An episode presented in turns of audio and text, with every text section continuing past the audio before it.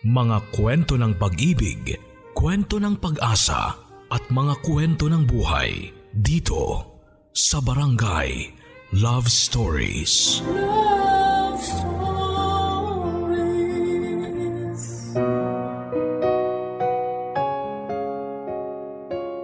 Hindi lahat ng love story ay nagsisimula na katulad ng mga napapanood natin sa pelikula o sa mga drama.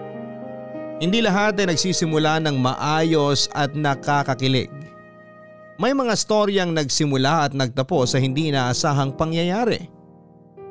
Ikaw, gaano ka unique ang love story mo?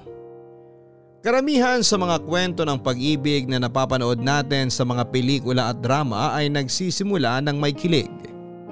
Yung tipong magkakagustuhan na kaagad ang isang babae at isang lalaki sa unang pagkikita pa lamang nila. May atraksyon na kaagad. Ngunit sa totoong buhay, hindi laging ganito ang eksena. Maraming love story ang nagsisimula sa hindi mo inaasahang pangyayari. Hindi lahat ng nagkatuluyan agad-agad nagkagustuhan.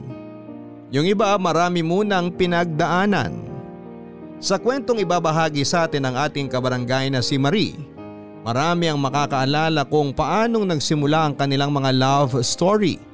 Maaring may mga makarelate at muling balikan ng hirap at salimuot na pinagdaanan bago sila tuluyang naging masaya. Sabay-sabay nating alamin ang kwento ng kanyang pag-ibig, buhay at pag-asa sa nangungunang Barangay Love Stories. Dear Papa Dudut, Kung talagang gusto mo ko ay paghirapan mo ang oo ko. Pero kung hindi ay huwag mo na akong idamay sa gulo nyo. Hinding hindi ko makakalimutan na sinabi ko ang mga katagang yan sa isang taong sumubok pumasok sa aking buhay kahit na komplikado ang aming sitwasyon. Ako nga pala si Marie, 40 years old, isang may bahay at ina ng anim na supling. Simple lamang ang aming buhay. Ang aking asawa ay isang mekaniko.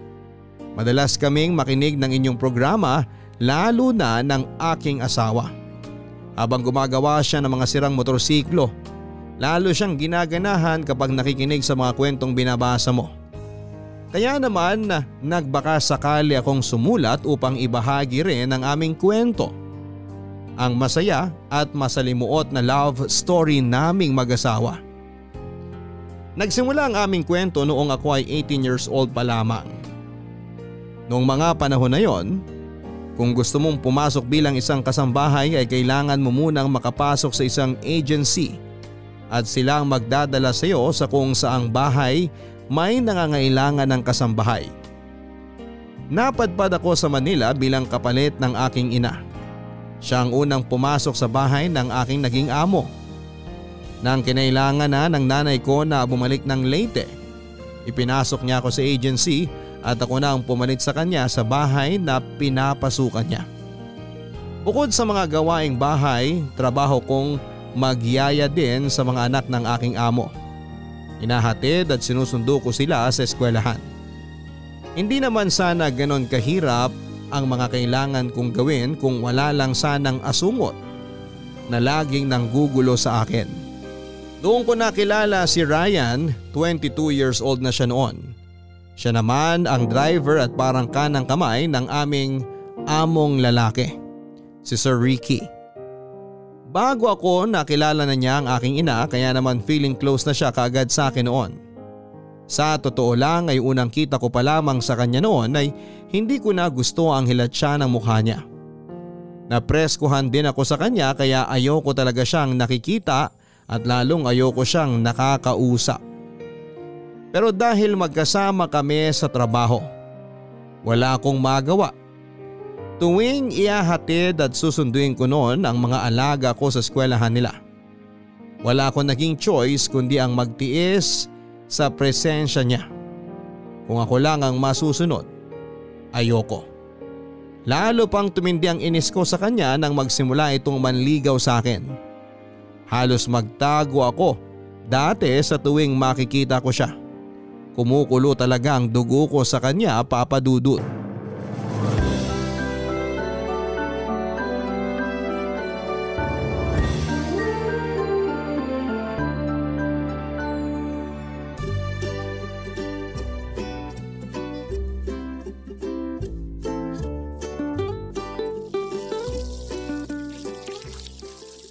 Good morning, Miss Beautiful.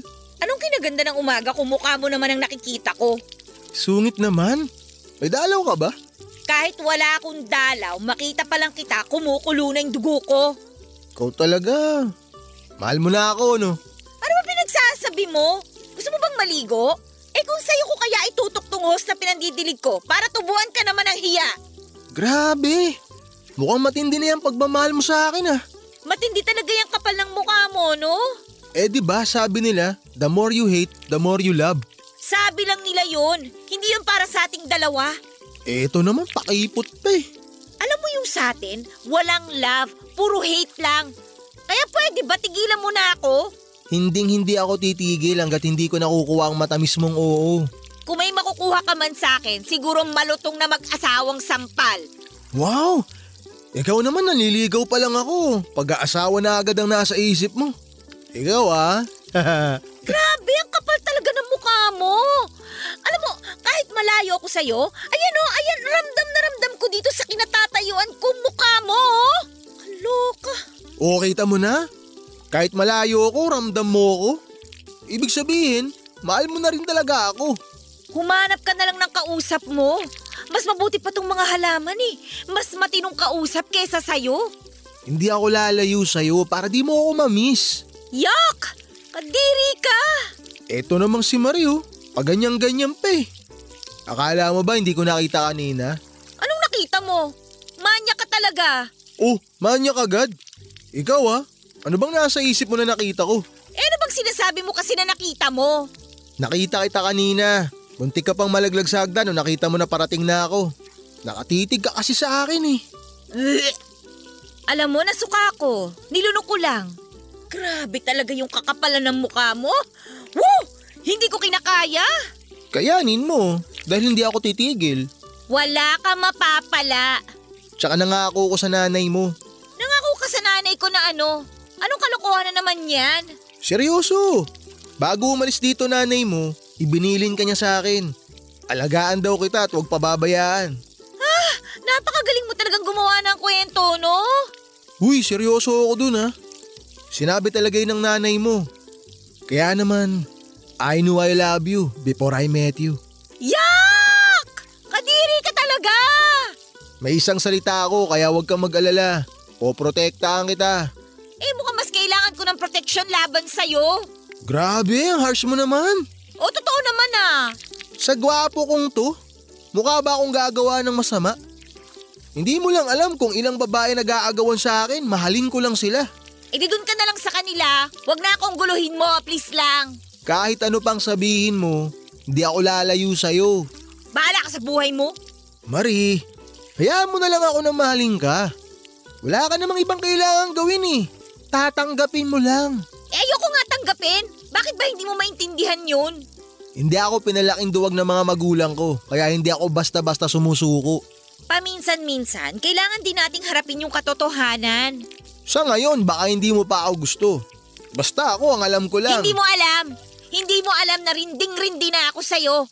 Please lang, tumigil ka na nga. Ako na ang nagsasabi sa'yo. Balang araw, mamahalin mo rin ako. Ako na rin ang nagsasabi sa'yo, balang araw mapapagod ka rin. Patutunayan ko sa'yo na hindi mangyayari yun. Ah, bahala ka sa buhay mo. Oo naman, bahala talaga ako sa buhay ko. Kung gusto mo, ako na rin bahala sa buhay mo. Madali akong kausap. Love you.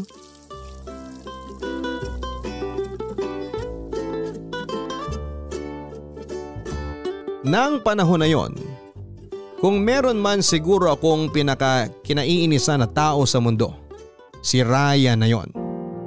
Sobra-sobra talaga ang kapal ng muka at kapreskuhan niya. Kahit na ilang ulit ko nang sinabing hindi ko siya gusto, hindi niya tinatanggap. Araw-araw niya akong binubwisit noon kahit nasaan ako nakabuntot siya. Kung tutuusin ay may itsura rin naman talaga si Ryan. Medyo matipuno rin ang pangangatawan nito. Kaya nga siguro marami talagang nahuhumaling na babae sa kanya. Pero wala naman akong pakialam. Kahit sino pa ang mahumaling sa kanya ay ayos lang. Mas matutuwa pa ako kung mauhumaling na lang din siya sa iba. Para naman maging mapayapa na ang buhay ko. Sa sobrang kulit niya ay naapektuhan na ang trabaho naming dalawa. Dahil lagi siyang nakabuntod sa akin, madalas tuloy na hindi siya mahagilap ni Sir Ricky. Wala pa namang ibang gustong empleyado na utusan o pagkatiwalaan si Sir lalo na sa mga importanteng ganap niya kundi si Ryan lamang. Pero madalas itong sumama sa akin. Naging madalas na rin tuloy na umiinit ang ulo ni Sir. At kapag mainit ang ulo ni Sir dati, nadadamay ang lahat. Kaya naman lalo lang nadagdagan ang inis ko kay Ryan hanggang sa dumating na nga ang kinakatakot ko. Sa halip na si Ryan ako na ang napagbuntungan ng galit ni Sir Ricky. Marie! Marie! Marie! Yes sir, ano po yun? Nasaan si Ryan? Hindi ko po alam sir. Hindi mo alam? Hindi po sir. Eh ang sabi sa akin kasama mo. Isinama mo na naman daw. Naku, hindi po sir. Hindi po kami magkasama. Anak ng tokwa, may importanteng lakad pa naman ako. Saan na naman nagsusot yun? Gusto niyo po ba hanapin ko? Wag na. Eh sir, baka po nandyan lang yun. Alam mo kasi, nagmamaang-maangan ka pa eh. Ha? Sir? Akala nyo ba hindi ko halata? Ano po yun sir?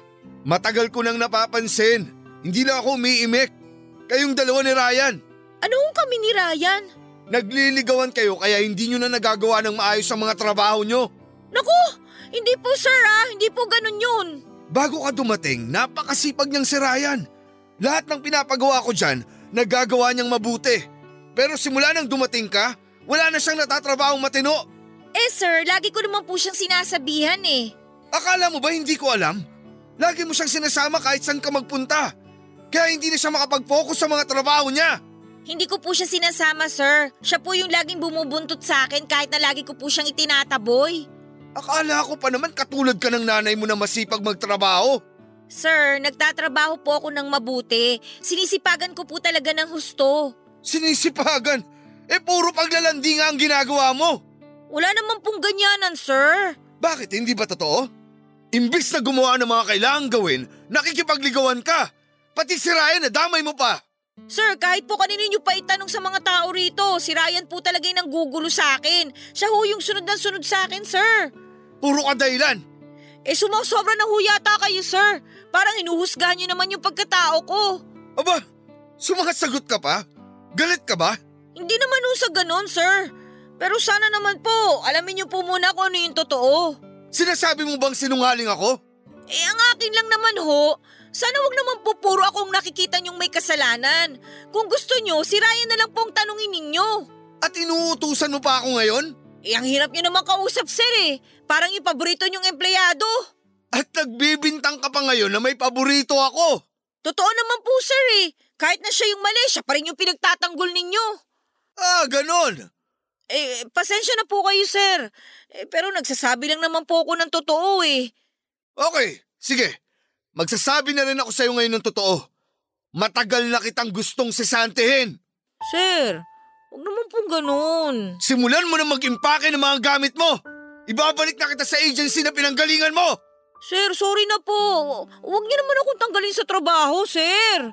Kanina lang, galing-galing mong sumagot ah. Ano nangyari? Sir, sorry na po talaga. Kailangan ko po tong trabaho na to. Sir! Sige na, iligpit mo na lahat ng gamit mo. Ayaw ko nang makita yung pagmumukha mo pag uwi ko.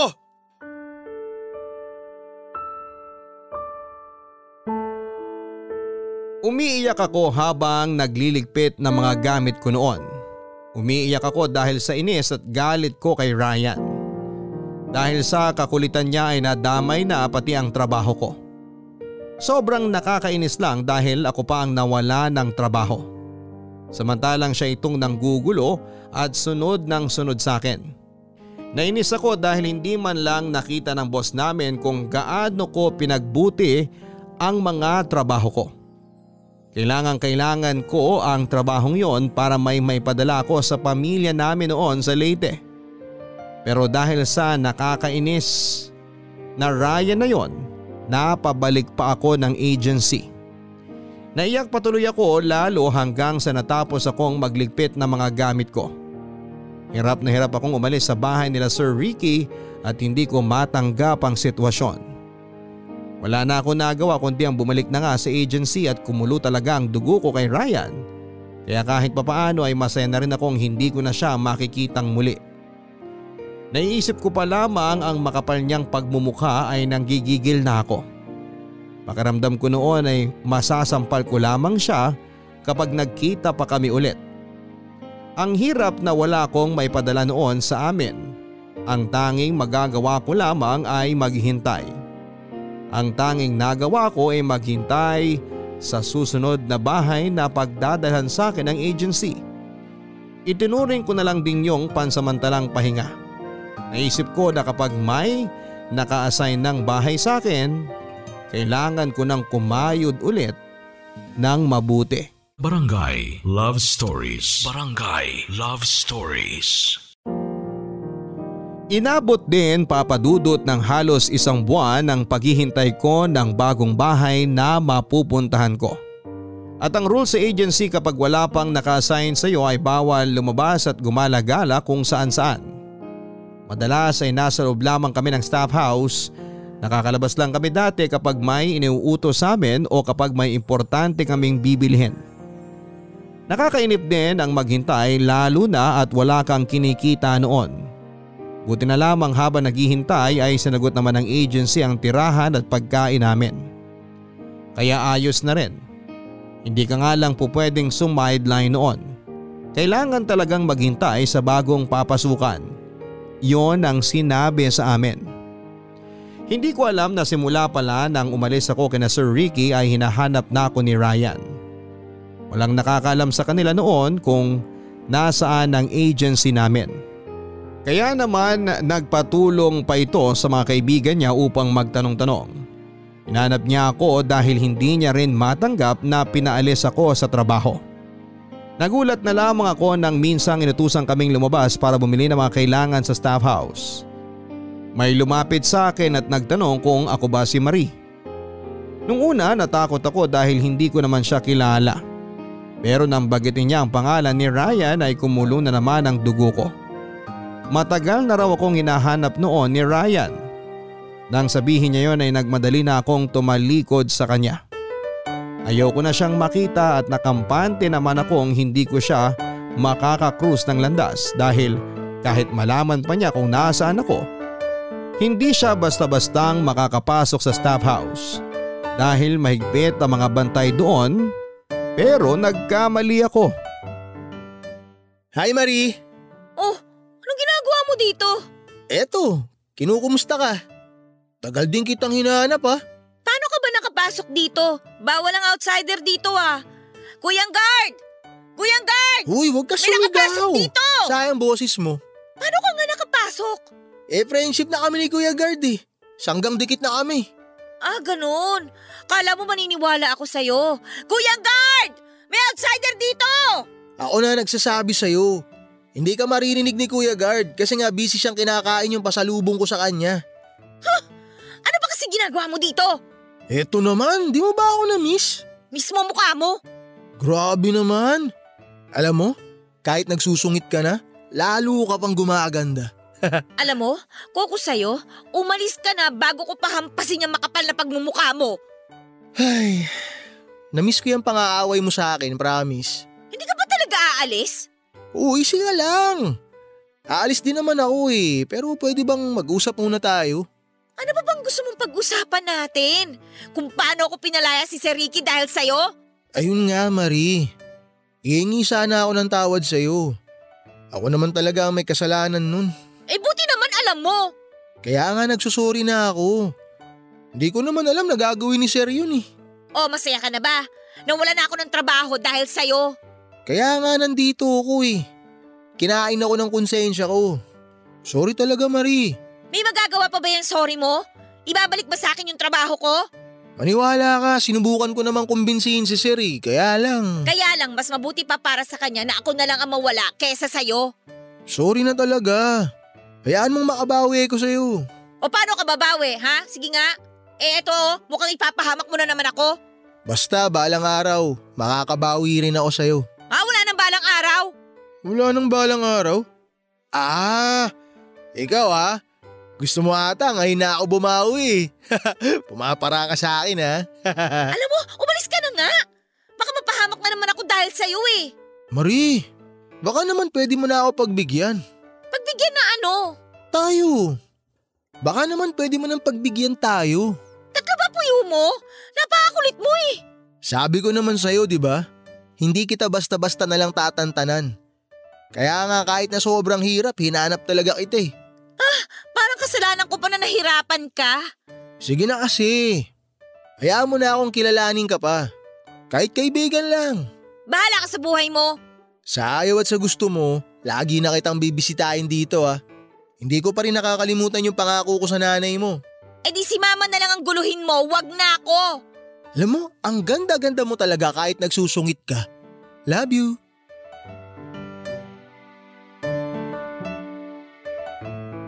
Para akong nakipag-usap sa bato. Kahit na anong sabi ko na tigilan na niya ako ay hindi nakinig si Ryan.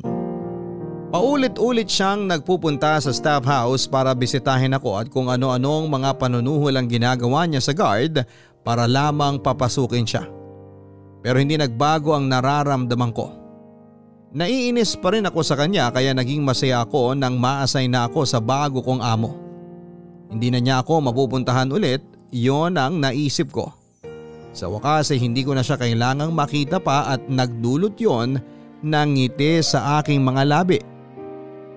Nang nagpunta na ako sa bagong bahay na papasukan ko ay may kakaibang pakiramdam sa akin. Nadagdagan pa yon nang kausapin ako ng babaeng papalitan ko sa bahay na yon. Buntis siya at bago umalis ay inabutan niya ako ng pera. Pamasahe ko raw yun kung sakaling gusto ko nang umalis. Yon ang sinabi niya. Kinabahan ako bigla at parang gusto kong umatras noon pero wala na akong magawa. Nandun na ako. Nang makausap ko ang bago kong amo ay naibsa ng kabako. Mababait naman sila. Ang problema lang ay laging umaalis noon ang mag-asawa dahil mga negosyante.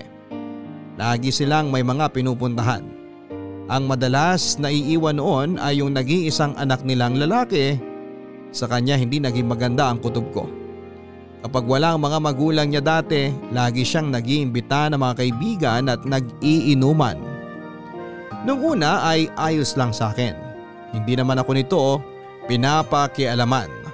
Ngunit naging matindi ang takot ko nang pumunta ito sa kwarto ko na lasing na lasing.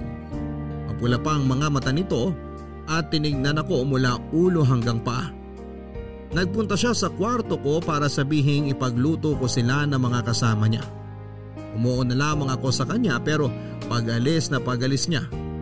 Agad kong niligpit ang mga gamit ko. Hindi talaga maganda ang kutob ko sa sitwasyon na yon. Dahil busy silang nagiinuman noon ay dahan-dahan akong umalis at lumabas na sa bahay na yon. Naalala ko yung naging bilin ng babaeng pinalitan ko.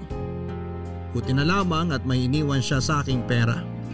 Kaya naman sa disoras ng gabi ay umalis na ako nang hindi alam kung saan pupunta at hindi nagpaalam pa. Ayoko na rin bumalik sa agency noon. Siguradong mapaparusahan ako dahil sa ginawa kong pagtakas. Wala rin talaga akong kakilala sa Maynila noon.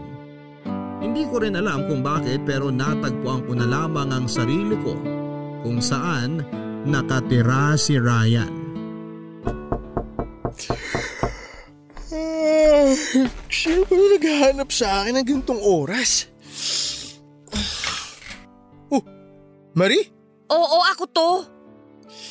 Nananaginip ba ako? Ikaw ba talaga yan? Gusto mo sampalin kita para magising ka? Oh, kalma lang. Ikaw nga yan. Ang tapang eh. Kainis talaga oh. Bakit pa kasi ako nandito? Eh bakit nga ba? Okay ka lang ba? Tsaka ba't parang may dala kang bag? Huh? Magtatana na ba tayo? Parang gago naman to eh. Anong magtatanan? Ang dami-dami mong sinabi. Nakakairita ka. Eh ano nga nangyayari? Teka, tumakas ka ano? Di ba sabi mo, babawi ka sa akin? Babawi? Oh, may amnesia ka na? Nalimutan mo na bang may atraso ka pa sa akin? Ikaw ang dahilan kaya ako nawala ng trabaho. Ang ayos-ayos na sana ng kalagayan ko doon kina si Ricky eh. Oh, relax ka lang. Hindi ko naman nakakalimutan yun. Kasalanan mo to. Muntik pa ako mapahamak dahil sa'yo. Bakit ka nga muntik mapahamak? May nangyari bang masama sa'yo doon sa bahay na pinasukan mo? Anong ginawa nila sa'yo? Wala, pero muntik na. Mga siraulo yung mga yun ah. Anong ang ginawa nila sa'yo? Sabihin mo, reresbakan ko. Reresbakan mo talaga? Oo naman. Basta para sa'yo lahat babanggain. Lahat gagawin ko. Lahat talaga gagawin mo para sa akin? Oo. Di ba nga hinanap pa O kita? edi, hanapan mo ako ng trabaho. Trabaho? Eh, hindi ka na ba bibigyan ng agency ng bagong bahay na mapapasukan? Ayoko na bumalik doon. Sigurado mapapagalitan ako dahil tumakas ako sa bahay kung saan huli nila akong pinadala. Ah, ganun ba? May mga kakilala ka pa ba rito sa Manila? Gusto mo bang ihatid muna kita sa kanila? Wala akong ibang kakilala dito. Eh, sa kasamaang palad, ikaw lang. Talaga? Wala ka bang ibang kaibigan maliban sa akin? Tingin mo ba pupuntahan kita kung meron? Aba, malay ko ba kung namimiss mo lang ako? Tapos pumaparaan ka lang para makita ako. Ay, ang kapal talaga ng mukha mo. Heto naman, mainit agad ang ulo. Eh, nakakairita ka kasi. Hindi naman sana ako aabot sa ganito kung hindi dahil sa'yo. Nagsorry na nga ako, di ba? May nagawa bang sorry mo? Muntik pa ako mapahamak dun sa bahay na yun. Makakapagpadala ba ako ng pera sa pamilya ko dahil sa sorry mo? Sorry talaga, Marie. Di bale, tutulungan kita. Ano bang trabaho ang gusto mong pasukan? Eh kahit ano, basta legal. Marie, eto suggestion lang ha. Ayaw mo bang umuwi na lang muna sa inyo sa Leyte? Siguradong namimiss ka na rin ng pamilya mo ron. Ayoko. Ayoko umuwi sa amin ng ganito, no? Anong sasabihin ko sa kanila? Gusto mo samahan kita? Pakilala mo na ako sa kanila. Puro ka naman kalokohan eh. Pwede ba magseryoso ka naman? Seryoso naman ako sa iyo ah. Ikaw lang tong ayaw maniwala eh. Ang kailangan ko ngayon, trabaho. Kaya please lang, kahit na ayoko sana, eh nakikiusap ako sa'yo na tulungan mo ko. Huwag kang magalala. Magpahinga ka muna ngayong gabi. Bukas na bukas din, sasamahan kita sa chewing ko. Sakto naghahanap sila ng bagong tindera. O tara, pasok ka. Akin na yung bag mo. Nang gabing yon ay doon ako natulog kina Ryan. Kahit na sobrang ayaw ko ay nilunok ko ang pride ko dahil wala naman akong ibang kakilala maliban sa kanya. Kahit papaano ay nakita ko namang mabait din siya. Doon niya ako pinatulog sa kama niya samantalang siya naman ay sa may sahig. Hindi rin ako halos nakatulog at numakbo sa isip ko ang mga nangyari. Buti na lang at mabilis akong nakapag-isip. Dahil kung hindi ay hindi ko na alam kung anong nangyari sa akin sa bahay na yon. Inisip ko rin yung sinabi ni Ryan. Paano nga kaya kung umuwi na lamang ako sa amin? Pero kung umuwi ako roon, wala rin naman akong trabaho na mahanap doon at natakot ako para syempre sa kinabukasan ko. Hindi naman talaga madaling maghanap ng trabaho noon lalo na sa mga katulad kong walang natapos. Hindi ako nakapagtapos ng elementarya dahil mas pinili ko na magtrabaho. Buti na lamang at natuto akong magbasa at magsulat. Naging tulong na rin kapag nag apply ako sa mga pinapasukan ko. Hindi naman mahina ang ulo ko pero sadyang may mga tulad ko na hindi pinalad sa buhay. Kapag patuloy akong pumasok sa eskwelahan, nakadagdag pa ako sa mga gastusin ng mga magulang ko. Pero na nagsimula na ako magtrabaho, mas nakatulong ako. Nadagdagan ang mga pambili namin ng pagkain at pangangailangan sa bahay. Nang gabing yon ay nakatulog ako na desididong makahanap ng bagong trabaho para makapagpadala na akong muli sa aking pamilya. Barangay Love Stories. Barangay Love Stories. Kinabukasan tulad ng sinabi ni Ryan, gumaya kami para pumunta sa isang tsuhin niya. Sa totoo lang ay sumugal lang din ako sa pagsama ko sa kanya. Pero nang mga sandaling yon ay wala na akong ibang naiisip na paraan. Sa ayaw ko man at sa gusto. Si Ryan lang ang tanging kakilala ko noon sa Maynila. Nainis ako sa sarili ko kung bakit naman hindi ako masyadong nakipagkaibigan sa mga tao sa paligid ko. Pero nandun na ako sa sitwasyon na yon at kailangan ko na lang harapin. Kaya kahit na hindi sigurado ay sumama na lamang ako noon kay Ryan. Bahala na. Naisip ko namang kaya ko siyang takbuhan kung sakali. Pero nakita ko naman nung gabi na natulog ako sa kanila na mabait naman si Ryan. Naisip kong baka nagkakamali lamang ako nang iniisip sa kanya. Nakarating kami ng tondo, yun ang unang pagkakataon na nakarating ako doon.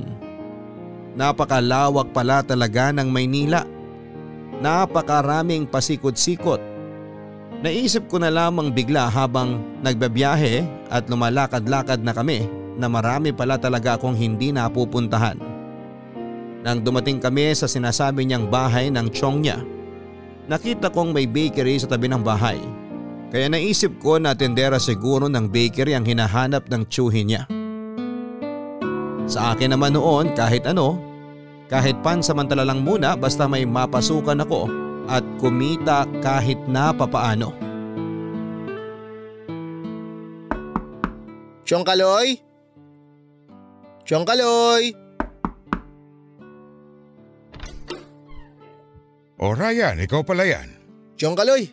Kumusta ho? Mabuti naman at napadalaw ka. Oh, may kasama ka pala magandang dalaga. Ah, si Marie nga po pala. Magandang araw ho. Magandang araw din iha. O tuloy kayo.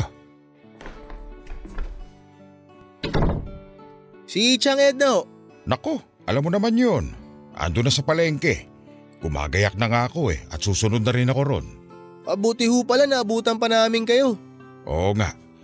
Pero kailangan ko na sumunod doon at baka mapuruan na naman ako mamaya. Alam mo naman yung bunganga ng Chang Edna mo. Pero teka, kumain na ba kayo? Ah, opo. Kanina pa ho. Ikaw Marie, gutom ka ba? Ah, hindi. Ayos lang ho ako. Busog pa po. Eh tamang tama. May natira pa sa niluto ng tiyang mo kanina. Kumain na muna kayo. Ayos lang ho, Chong. Kahit mamaya na po. Ano nga palang sadya nyo't napadpad kayo rito? Eh, kasi Chong, makikiusap sana kami.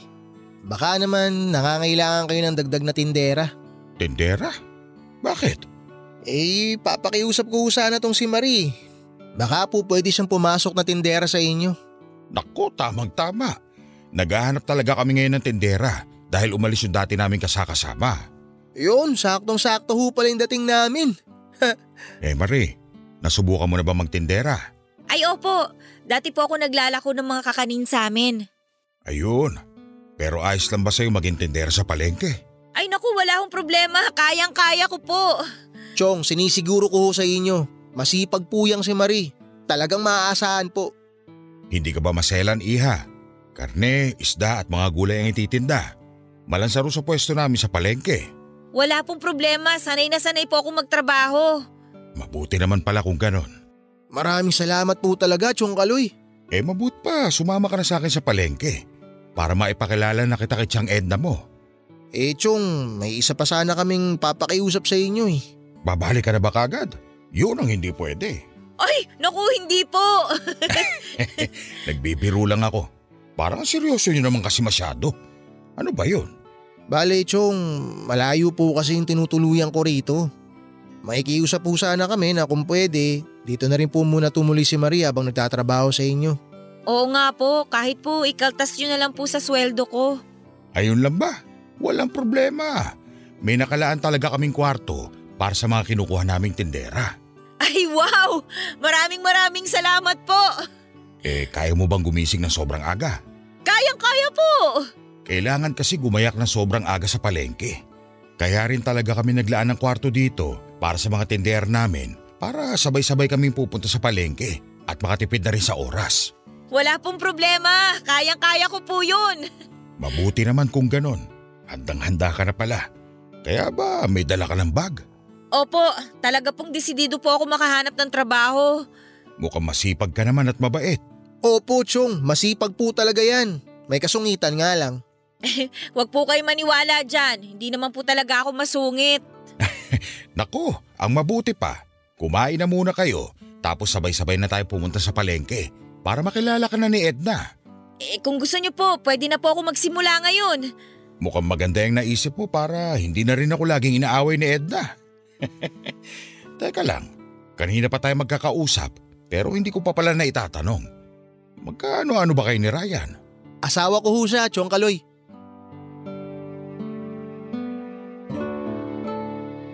Asawa?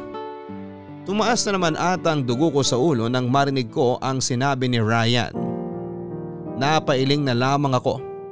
Kahit kailan talaga ay napakakapal ng mukha niya. Hindi na ako nakapagsalita nang sabihin niya yon. Nahiya na rin ako sa tiyong kaloy niya kaya napangiti na lamang ako.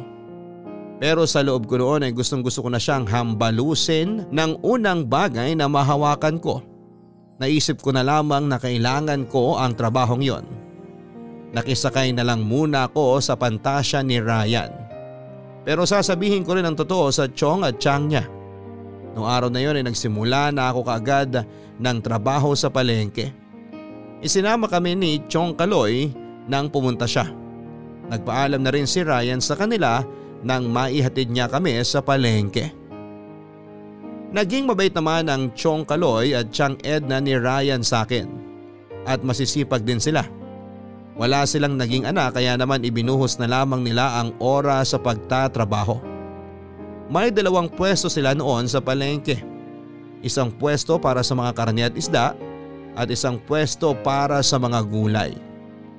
Napakaaga rin nila kung maghanda noon, mga alas tres pa lang ng umaga noon ay kailangan ng magayos ng mga paninda. Dahil kahit ganoon pala kaaga, may mga namimili na noon. Wala naman akong naging problema dahil sanay ang katawan ko na kumilos-kilos. Nakasundo ko rin sina Chong Kaloy at Chang Edna at kung minsan nga ay parang anak na ang turing nila sa akin na kinatuwa ko naman. Tuwing day off noon ni Ryan, bumibisita siya sa amin. Hindi pa rin ito natigil sa pangungulit at pambobola niya.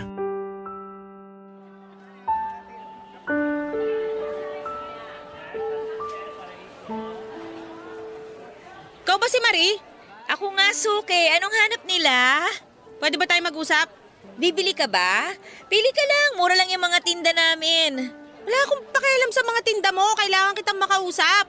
Ay, sino ka ba? Bakit ka ba nanggugulo? Kung ayaw mo may skandalo rito, kausapin mo ako. Oh, eto, kinakausap na kita. Ano bang kailangan mo? Bakit nanggugulo ka sa oras ng trabaho ko? Ikaw ang nanggugulo sa amin. Teka nga lang. Chong Kaloy, alis lang ako sandali ah. O ano ba yun? Sa palengke ka pala nagtatrabaho? Sino ka ba? Ano bang problema mo? Ako lang naman ang girlfriend ng lalaking nilalandi mo. Nilalandi ko? Sino? Aba, maang-maangang ka pa? Layo mo si Ryan. Si Ryan? Oo, si Ryan. Girlfriend ako ni Ryan. O eh, pakialam ko. So wala kang pakialam kahit na may karelasyon na siya? Wala akong pakialam sa inyong dalawa. Akala mo hindi ko alam na pinupuntahan kanya lagi rito? Eh bakit akong sinusugod mo? Hindi ba dapat siya yung kausapin mo? Hindi naman siya pupunta rito kung hindi mo siya pinapapunta. Hoy, hindi ko siya pinapapunta dito ha. Sinungaling ka! Ako pa ang sinungaling? Bakit kasi hindi siyang tanungin mo? Ilang ulit ko na siyang tinataboy. Siya lang naman yung punta ng punta dito. Kala ko naman kung ang itsura mo. Lolokohin lang ako ni Ryan dun pa sa malansa. Sa totoo lang, mas malansa ka pa sa mga isdang tinda namin. Binabalaan kita ha. Layuan mo na si Ryan. Alam mo, wag mo sa akin sabihin yan. Kung gusto mo, itali mo sa bewang mo yung boyfriend mo nang hindi makawala. Ikaw ba talaga matapang ha? Totoo pala talaga yung sinasabi nila. Kung sino pa ang kabit, siya pa ang malakas ang loob. Uulitin ko lang ha, hindi ako kabet. Kahit kailan hindi ko pinatulan si Ryan. At isa pa, hindi ko nga alam na may girlfriend pala siya eh. Di mo alam kaya nakipaglandian ka. Ay bahala ka sa gusto mong paniwalaan. Pero kung ako sa'yo, kung may awa ka sa sarili mo, hiwalayan mo na siya kung alam mong niloloko ka na pala. Hiwalayan ko para magsama kayo ng tuluyan? Yuck! Ewan ko sa'yo. Kung ayaw mo maniwala sa akin, di bahala ka.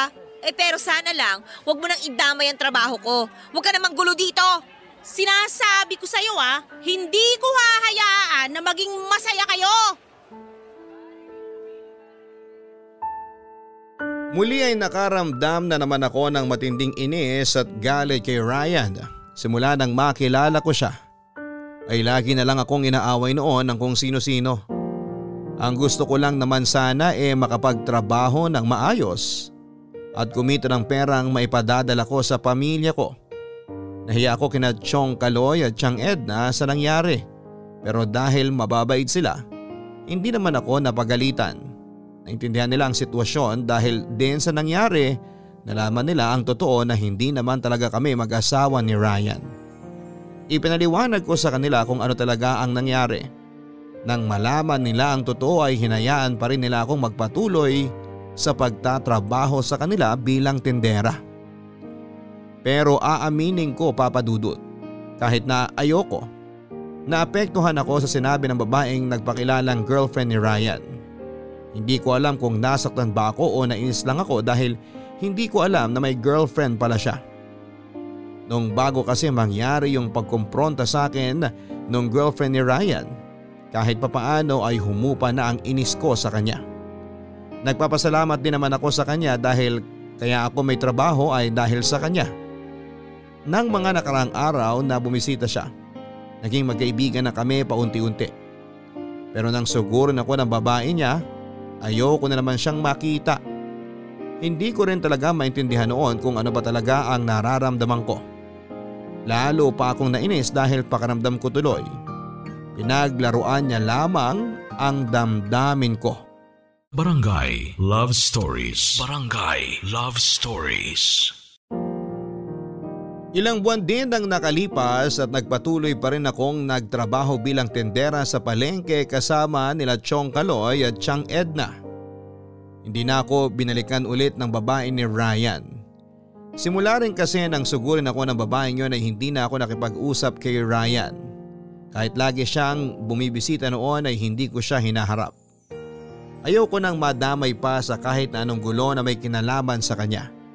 At dahil nga sa hindi ko naman siya kinakausap pa ay huminto na lamang din siyang bumisita sa akin.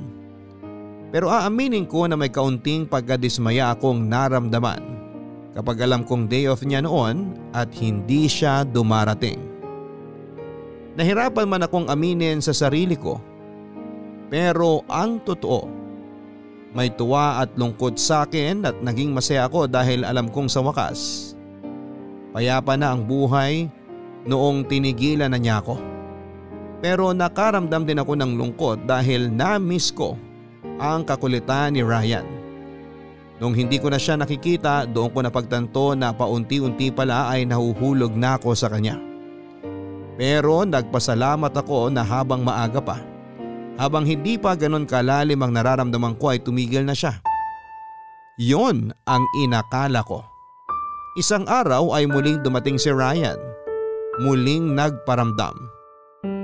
Ayoko pa rin kausapin siya noon kaya si Chong Kaloy na ang humarap sa kanya. Ayaw ka talagang kausapin eh. Ganon ho ba? Sige ho Chong, balik na lang ho ako. Teka lang Ryan, baka gusto mo muna magkape bago umalis. Hindi na ho, ayos lang po ako. Pero gusto sana kita kausapin sandali. May sasabihin ho ba kayo Chong? May mga itatanong lang naman ako sa iyo. Sige o. Ano po ba yung itatanong nyo? Ano ba talaga ang intensyon mo kay Marie? Eh Chong, mahal ko po talaga si Marie. Pero bakit kasi nagsinungaling ka? Una sa amin, sinabi mo sa amin ng tiyang mo na asawa mo siya. Pangalawa kay Marie, nanligaw ka sa kanya eh, may girlfriend ka na pala. Una po sa lahat, gusto ko po munang humingi ng tawad sa inyo ni Chang Edna. Nagsinungaling po ako. Naisip ko lang ho kasi noong mga oras na yun na baka mas tanggapin niyo si Marie kung sasabihin ko na asawa ko siya eh. At doon naman po sa babae na sumugod kay Marie na nagpanggap na girlfriend ko, hindi po totoo yun. Eh bakit galit na galit na sumugod kay Marie? Ayun nga ho, Chong. Hindi ko rin alam kung bakit naisip niya na girlfriend ko pa siya. Eh hindi naman po talaga. Sino ba yon? Ang totoo po, Chong Kaloy, naging girlfriend ko po siya noon. Nabuntis ko siya pero nakunan po. Matapos po niya makunan, di nagtagal, naghiwalay na rin kami. Matagal-tagal na rin po kaming hiwalay. Pero nitong nakaraan, nakikipagbaligan siya. Pero ayaw mo na. Ganun nga po, Chong. Dapat nilinaw mo sa kanya na ayaw mo na. Chong, ilang beses ko na pong nilinaw yun sa kanya na wala talaga kaming pag-asang magkabalikan. Pero makulit po talaga eh. Hindi mo rin naman masisisi si Marie kung ayaw niya nang humarap sa'yo pagkatapos na nangyari. Alam ko naman ho yun. Pero Chong, seryoso po talaga ako kay Marie. Pinagsabihan ko na rin po si Mirna. Nilinaw ko po sa kanya na wala talagang pwedeng mamagitan sa amin. Tsaka dapat tumigil na siya. Kaya sigurado po ako na hindi naguguluhin ni Mirna si Marie. Dapat lang. Mabait na bata si Marie. Masipag at talagang maalaga lalo na sa pamilya niya. Kaya kung sasaktan mo siya, magagalit din ako sa iyo, Ryan. Chong, aaminin ko po. Noon talagang may pagkaloko-loko ako. Marami rin po ako naging babae. Pero simula po nang makilala ko si Marie, nagbago na ako. Eh anong plano mo ngayon? Hindi po ako susuko. Kaya nga po patuloy ako nagsisikap para makita niya na totoo po yung nararamdaman ko para sa kanya. Dahil pamangkin at mahal kita, payong lalaki sa lalaki lang. Kung talagang mahal mo si Marie, patunayan mo sa kanya. Kung talagang desidido ka sa kanya, huwag kang mapagod. Kaya ho ba naging kayo ni Chang Edna? Kasi hindi kayo napagod? Oo, hindi ko talaga siya tinigilan hanggat hindi niya ako sinasagot. Ang tagal kong hinintay ang oo niya kaya naman talagang iningatan ko. Eh sa inyo ho pala ako nagmana ng kakulitan eh. Basta Ryan, botong-boto rin naman kami kay Marie para sa'yo. Pero kung sasaktan mo lang siya, huwag mo na siyang guluhin. Hindi ho, Chong. Seryoso po talaga ako kay Marie. Siya na po yung babaeng gusto kong makasama habang buhay. Kung talagang seryoso ka, kailangan mo paghirapan ang oo niya. Huwag kayong mag-alala, Chong Kaloy. Handa po akong mahirapan. Siguraduhin mo lang. Dahil kami talaga ng Chang Edna mo ang unang magagalit sa'yo. Parang anak na rin namin si Marie. Basta, Chong, hindi po ako susuko. Hanggang sa mahalin na rin ako ni Marie. Aba, mana ata ako sa inyo. Pagbutihin mo. Magsikap ka mabuti para may pakita mong karapat dapat ka rin sa kanya. Tatandaan ko ho yan, Chong. O siya, lumalalim na ang gabi. Baka maubusan ka ng sasakyan pa uwi. Sige ho, mauna na ho ako. Mag-iingat ka ha. Opo, Chong. Salamat. Kayo na rin po muna ang bahala kay Maria. Huwag ka mag-alala. Ligtas siya rito.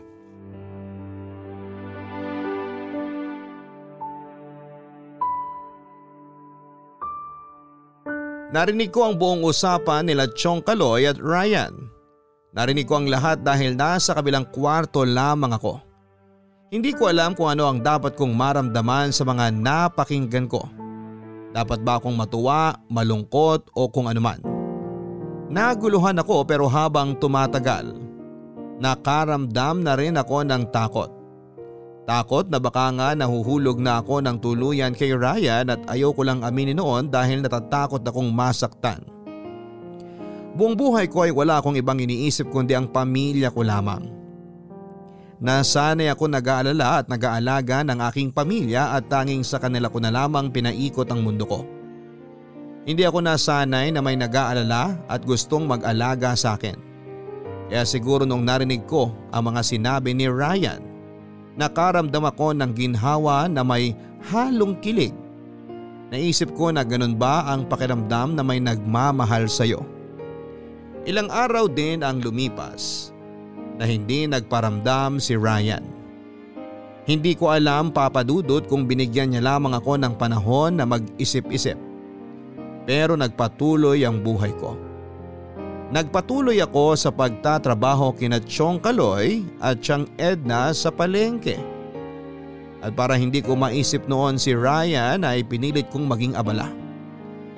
At habang tumatagal na hindi nagpaparamdam si Ryan, nagkaroon din ng takot sa puso ko na baka hindi ko na siya makitang muli. Paano kung napagod na siya at sumuko na ng tuluyan? Naisip ko na paano kung tulad din siya ng ibang mga lalaki na magaling lang sa salita. Marami pang tanong sa isipan ko noon pero nasagot ang lahat ng yon ng isang araw ay muli siyang nagpakita sa akin. Mabuti naman, kinausap mo na ako. Pwede namang hindi. Eto naman, mainit agad ang ulo. Di ka pa rin nagbabago. Ikaw din naman. Pogi pa rin, di ba? Walang kupas. Huwag kang mag-alala. Ikaw rin naman eh. Maganda ka pa rin sa paningin ko. Ano bang kailangan mo? Marami pa akong gagawin. Okay lang na medyo magtagal tayo. Ipinagpaalam kita kina Chong Kaloy at Chang Edna. Sabihin mo na kung may sasabihin ka. Kailangan ko nang bumalik sa pwesto at maraming tao ngayon. Hindi mo man lang ba ako kukumustahin? Ang tagal nating hindi nagkita. Ay, kailangan pa ba? Mukhang maayos ka naman ah. Ikaw ba? Kumusta ka na? Maayos naman ako. Mas payapa na ang buhay ko nung hindi mo na ako ginugulo. Hindi mo ba namiss yung panggugulo ko sa'yo? Hindi. Ano ba kasi talagang ginagawa mo dito? Baka hanapin ka na naman sa akin ng girlfriend mo ha? Hindi ba nabanggit ni Chong Kalo yung tungkol doon? Hindi ko naman talaga girlfriend yun eh. Eh kung totoo man yung sinasabi mo, hindi yun alam ng babae. Nilinaw ko na sa kanya ang lahat. Kaya hindi ka naguguluhin ulit nun. Mabuti naman kung ganun.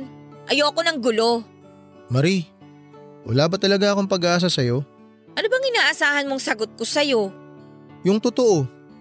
Ni minsan ba wala kang naramdaman para sa akin? Kahit katiting lang? Hindi ko rin alam. Anong hindi mo rin alam? Ewan ko. Hindi mo ba talaga alam o ayaw mo lang harapin yung totoong nararamdaman mo? Alam mo, simula nung makilala kita, naging magulo na ang buhay ko. Lahat na lang ng gulo na sangkutan ko na. Hindi ko naman sinasadya na madamay ka sa mga gulong yun eh. Ang gusto ko lang naman sana makita mo na seryoso ako sa'yo. Eh tuwing nakakasama nga kita, lagi may nakasunod na gulo sa akin. Kaya wala talaga akong pag-asa. Hindi ko na rin alam, Ryan. Hindi lang buhay kong ginugulo mo eh. Pati damdamin ko magulo na rin dahil sa'yo. Bakit kasi hindi mo harapin yung totoong nararamdaman mo para sa akin? Bakit hindi mo matanggap na gusto mo na rin ako? Paano ka naman nakakasiguro na gusto na kita? Nakikita ko yun sa mga mata mo. Hindi ba mas madali kung magiging totoo ka na lang sa sarili mo? Dahil natatakot ako. Natatakot akong masaktan. Natatakot akong magkamali. Natatakot akong aminin na gusto na nga kita. Wala naman akong planong saktan ka eh. Sa totoo lang, ang gusto ko lang talaga sa lahat, makita kang masaya. O paano ako makakasiguro na hindi mo ako sasaktan? Aaminin ko, dati talaga loko-loko ako. Pero simula nang makilala kita, ginusto ko nang magbago. Bakit ako? Eh, ang dami-dami mo namang kilalang babae eh. Bakit ako? Dahil iba ka. Hindi ko rin maipaliwanag eh.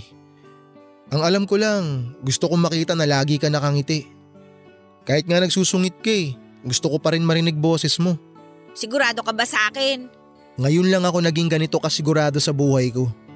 Alam ko lang na ikaw ang babaeng gusto ko na makasama habang buhay. Kapag umuo ko sa'yo, wala nang atrasan ha? Talagang wala nang atrasan to. Alam ko, hindi lang tayo pinagtagpo. Tinadhana rin tayong magsama. Paano kung hindi? Kahit na hindi, gagawa ako ng paraan. Kahit tadhana pa ang kailangan kong kalabanin, gagawin ko. Makasama lang kita. Ano ba tong ginagawa mo sa akin? Bakit ba parang nagkakaroon ako ng pag-asang magiging masaya tayong dalawa? Dahil posible naman talaga. Kailangan mo lang akong pagbigyan na patunayan lahat sa'yo. Hindi ko namang ginusto to eh. Parang isang araw nagising na lang ako na hinahanap kita. Ibig bang sabihin yan? Mahal mo na rin ako? Hindi ko nga alam. Huwag mo nang pigilan ang nararamdaman mo, Marie. Akong bahala sa'yo. Sana ganun lang kadali yun. Please naman oh. Hayaan mo lang ako na mahalin ka. Hayaan mo lang ako na patunayan sa'yo na seryoso talaga ako sa'yo. Kahit na ayokong mangyari yon ay bumigay pa rin ako noon sa matatamis na salita ni Ryan. Marami mang naging takot sa puso ko. Binigyan ko na lang ng laya ang sarili ko na mahalin siya. Nakita ko kung gaano kasaya si Ryan nang sagutin ko siya papadudot. Hindi man ako sigurado dati. Masarap din naman pala sa pakiramdam ang maging totoo sa sarili at sa totoong nararamdaman mo. Hindi ko na rin alam kung kailan nagsimula yon. Siguro ay nagkatotoo sa amin yung the more you hate, the more you love. Hindi ko na rin kasi alam kung kailan nagsimulang maging pag-ibig ang mga inis ko sa kanya noon. Noong araw na yon ay opisyal na kaming naging magkasintahan. Kung meron mang pinaka natuwa na nagkatuluyan kami, yon ay sina Chong Kaloy at Chang Edna. Nagpa siya kami ni Ryan na magsama na kaya nagpakasal kami sa huwes. Kinuha namin sina Chong Kaloy at Chang Edna na ninong at ninang. Sa ngayon ay may anim na supling na kami. Simple lamang ang buhay na meron kami pero masaya. Hindi ako nagsisisi na pinagbigyan ko si Ryan na patunayan ang pag-ibig niya. Hanggang ngayon, kahit na anim na ang anak namin parang nanliligaw pa rin siya. Hindi naman naiiwasan ang mga away at tampuhan kung minsan.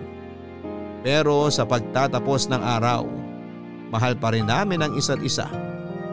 Maraming salamat po sa pagbasa ng aking liham at sana po ay natuwa po kayo sa aming love story. Ang inyong kabarangay forever, Marie. Sabi nga nila ang bawat love story ay unique. Hindi lahat ay tulad ng mga nasa pelikula o nasa mga drama. May mga kwento ng pag-ibig na nangyayari nang hindi inaasahan. Kung minsan po ay masaya, minsan din ay malungkot. Ngunit kahit na ano pa man ang kwentong pag-ibig mo, yan ay sayo. Madalas wala itong katulad dahil ang pag-ibig ay tunay na mahiwaga. Hindi mo rin alam kung kanino, kung kailan, kung saan, kung paano ka tatamaan. Minsan bigla mo na lamang mararamdaman. Hanggang sa muli mga kapuso ako po si Papa Dudut sa mga kwento ng pag-ibig, buhay at pag-asa. Sa Barangay Love Stories number 1. Mga kwento ng pag-ibig, kwento ng pag-asa at mga kwento ng buhay dito sa Barangay Love Stories. Love Stories.